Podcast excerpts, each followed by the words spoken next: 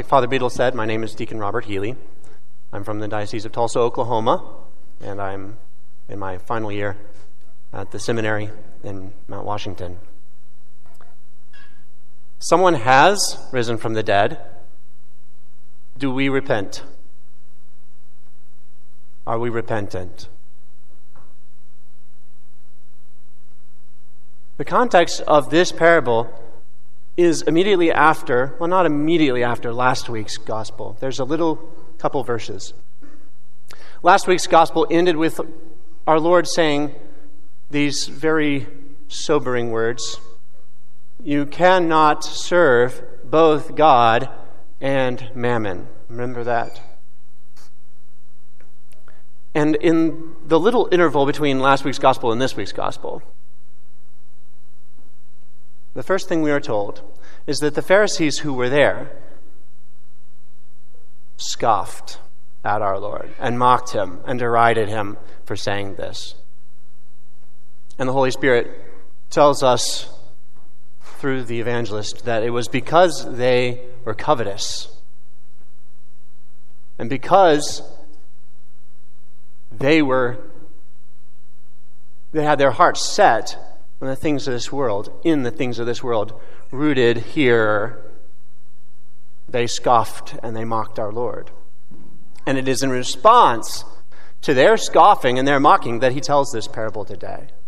That's the that's the context.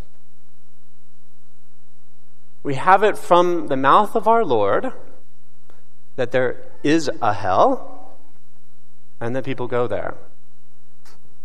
We shouldn't be afraid of this truth.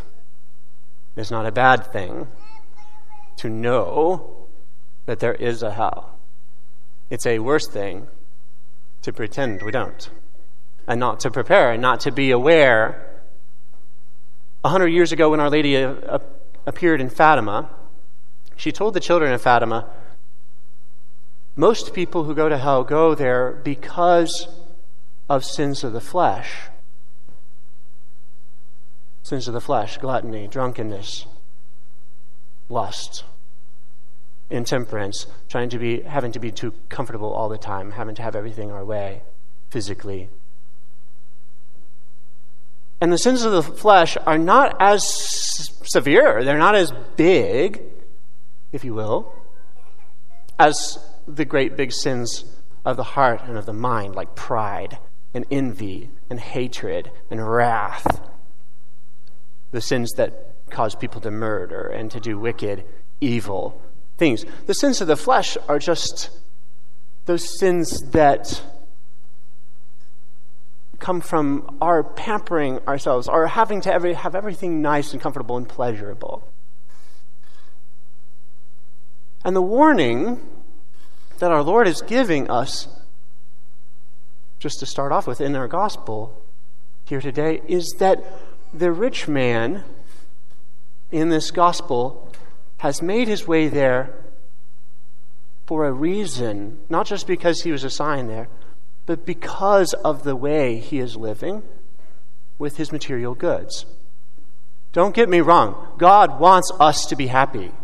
And he made this world, and he made it good, and he made these things to be pleasurable.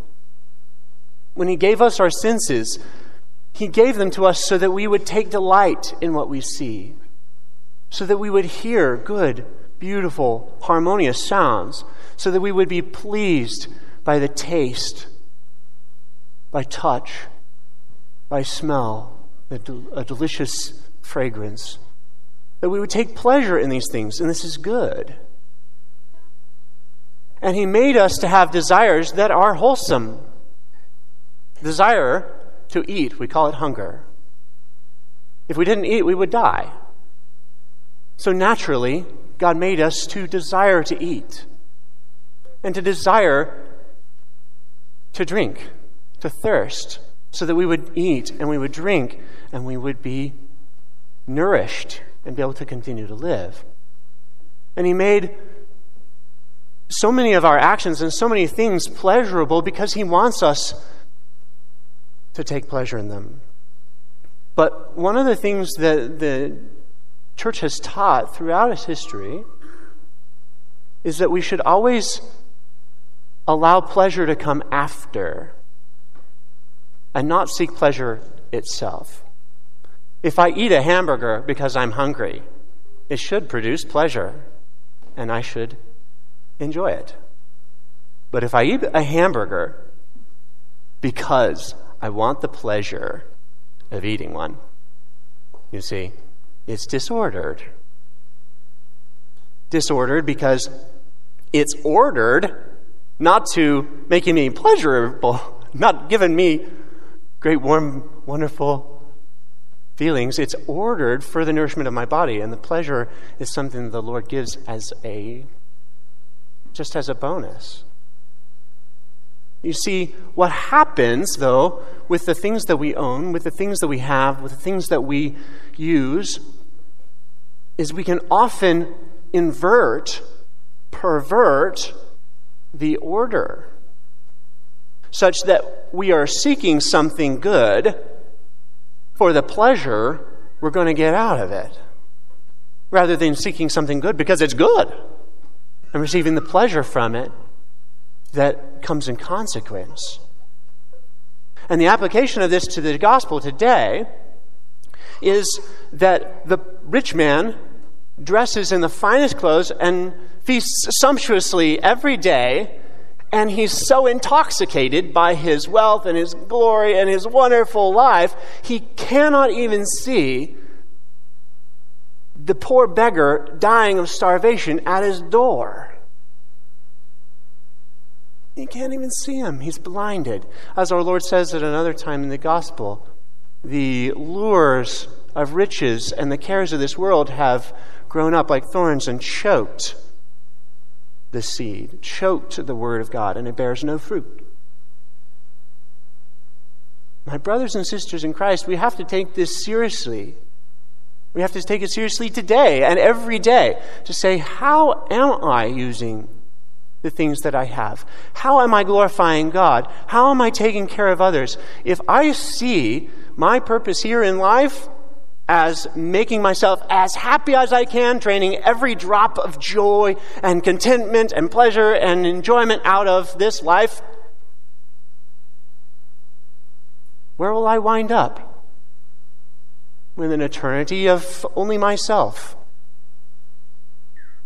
At that moment, when the veil is re- dropped and I can see that the only thing that will make me happy is not me and not the things of this world, but God. Brothers and sisters,